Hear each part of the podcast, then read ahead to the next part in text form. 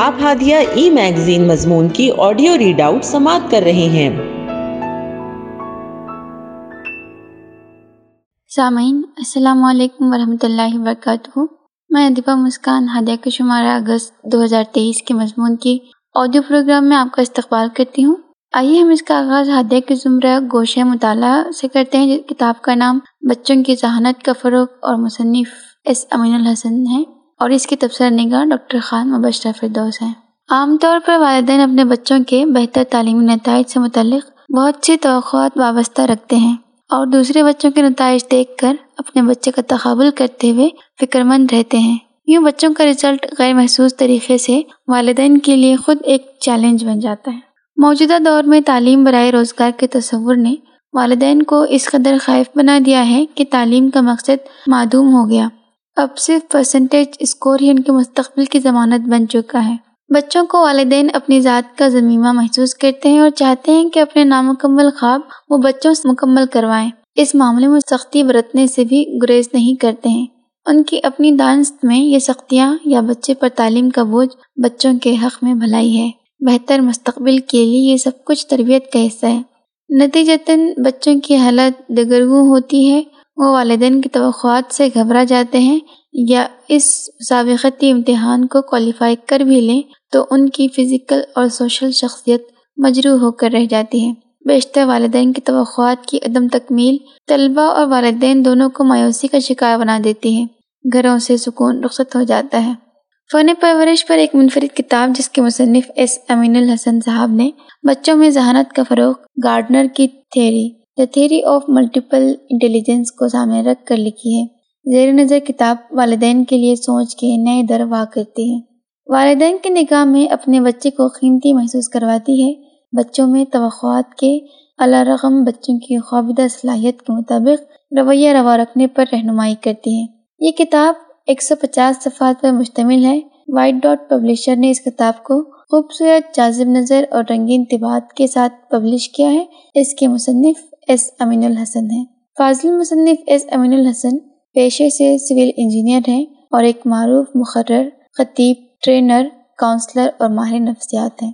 وہ certified N L P trainer اور emotional support and guidance کے ماہر بھی ہیں۔ آپ قرآنی علوم میں گہری دلچسپی رکھتے ہیں اور گزشتہ تیس برسوں سے لیکچرز کی صورت میں قرآن پاک کی مکمل تفسیر پیش کر رہے ہیں۔ یہ کتاب پرنٹنگ کی دنیا میں اردو قارئین کے لیے ایک خوبصورت و کارآمد اضافہ ہے۔ یہ کتاب خاری کے ذہن کو نئے طرز پر سوچنے کی دعوت دیتی ہے۔ انسان کی طرح انسان کا بچہ بھی ایک جیتا جاگتا وجود رکھتا ہے۔ وہ والدین کا جب نہیں، وہ اپنے آپ میں ایک مکمل شخصیت ہے۔ وہ والدین کا ضمیمہ یا والدین کی بقیہ زندگی جینے کے لیے پیدا نہیں ہوا۔ اس کو اللہ رب العالمین نے دنیا ایک مقصد کے ساتھ پیدا کیا ہے۔ اس کتاب کی خوبی ہے کہ کتاب مکمل ہونے کے بعد والدین کا نظریہ بدل جاتا ہے۔ ان کے سامنے اپنا بچہ بے شمار صلاحیتوں کے ساتھ سامنے ہوتا ہے۔ مایوسی کی گرد صاف ہوتی ہے، وہ نئے زاویے سے سوچنے لگتے ہیں۔ فاضل مصنف پیش لفظ میں رقم دراز ہیں۔ ملکی سیٹ پر میڈیکل کالج میں تقریباً اسی ہزار سیٹیں ہوتی ہیں، جبکہ اس کے داخلے ٹیسٹ نیٹ میں بیٹھنے والوں کی تعداد سولہ لاکھ سے کم نہیں ہوئی۔ ان میں بڑی تعداد ایسے بچوں کی ہوتی ہے جو یہ امتحان دوسری یا تیسری مرتبہ دیتے ہیں اور بعض بچوں کے بارے میں معلوم ہوا ہے کہ وہ چھ مرتبہ امتحان دینے کے بعد کامیاب ہوئے۔ اسی طرح بارہ لاکھ طلبہ انجینئر تک کا امتحان دیتے ہیں۔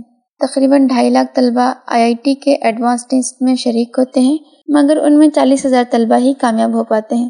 طلباء کی ایک بڑی تعداد ایسی ہوتی ہے جس کے اندر ان امتحانات کو پاس کرنے یا ان کورسوں کو کرنے کا میلان نہیں ہوتا یا وہ اس کی استطاعت نہیں رکھتے۔ والدین یا خاندان کے دباؤ میں وہ امتحان دیتے ہیں اور بعض مرتبہ دباؤ اتنا شدید ہوتا ہے کہ اپنے بچے ڈپریشن تک کا شکار ہو جاتے ہیں۔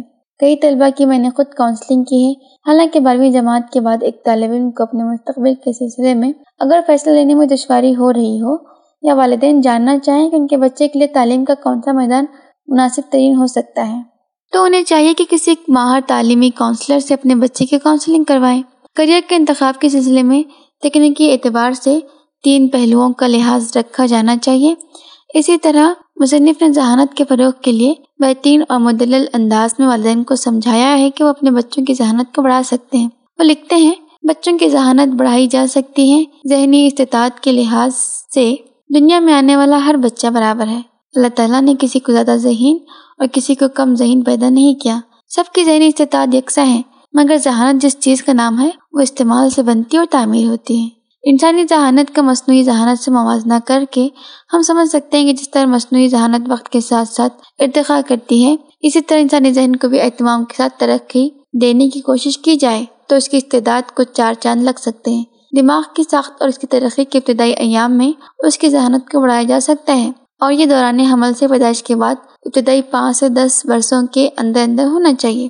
یہ ابتدائی ایام بچے کے سیکھنے کے ہوتے ہیں۔ اس کتاب میں مصنف نے آٹھ ذہانتوں کا ذکر کرتے ہوئے بتایا ہے کہ بچوں میں آٹھ طرح کی ذہانتیں ہوتی ہیں۔ لسانی ذہانت، منطقی و ریاضیتی ذہانت، بصری و مکانی فہم ذہانت، موسیقی اور ہم آہنگ کی سمجھ بوجھ، جسمانی و اصلاتی حص، فطرت پسند طبیعت، فرد شناسی کا جوہر، خود شناسی کی صفت ان ناٹ انسانی ذہانت کی ودیت ہونے پر دلائل دیتے ہوئے ان کی اس ذہانت کی شناخت اور اسے پروان چڑھانے کی کوشش کرنے پر والدین کو مشورے دیے ہیں۔ اس کتاب کی سب سے بڑی خوبی یہ ہے کہ فاضل مصنف نے بچے کی ذہانت کے پروان چڑھانے اور اس سے جڑے پیشوں پر بھی رہنمائی کی ہے۔ ان کی ذہانت کو درجۂ کمال تک پہنچانے کے لیے گھر کا ماحول، والدین اور سماج کے تعاون کی شکلیں بیان کی ہیں۔ قرآن و حدیث سے ان صلاحیتوں کے اشارے و حوالے سے طبیعت کرتے ہوئے شخصیات کی مثالیں پیش کی ہیں، جن کے والدین اپنے بچوں کی صلاحیت ادراک رکھتے تھے اور انہیں درجۂ کمال تک پہنچانے میں معاون بھی بنے ہیں۔ مصنف نے اس کتاب میں بچوں کی صلاحیت کی شناخت کے حوالے سوال نامے اور کچھ مشقیں بھی پیش کی ہیں۔ گویا کہ قاری کے لیے اپنے بچے کی شناخت کے مرحلے کو بھی مصنف نے کسی حد تک آسان بنانے کی کوشش کی ہے۔ ہادیہ مضمون کی آڈیو سماعت کرنے کے لیے شکریہ۔ امید ہے کہ آپ کو پسند آیا ہوگا۔ ہمیں آپ کے مشورے کا انتظار رہے گا۔ اپنا مشورہ، تبصرہ اور مضامین editor at Hadiya dot in پر ارسال کریں اور ہادیہ ای میگزین کے مضامین کو پڑھنے کے لیے website W W W dot Hadiya dot in subscribe کریں۔ انشاءاللہ، ہم اگلے ہادیہ ای میگزین کے شمارے سے دلچسپ مضامین کی آڈیو لے کر حاضر ہوں گے۔ تب تک کے لیے اجازت۔ اللہ حافظ۔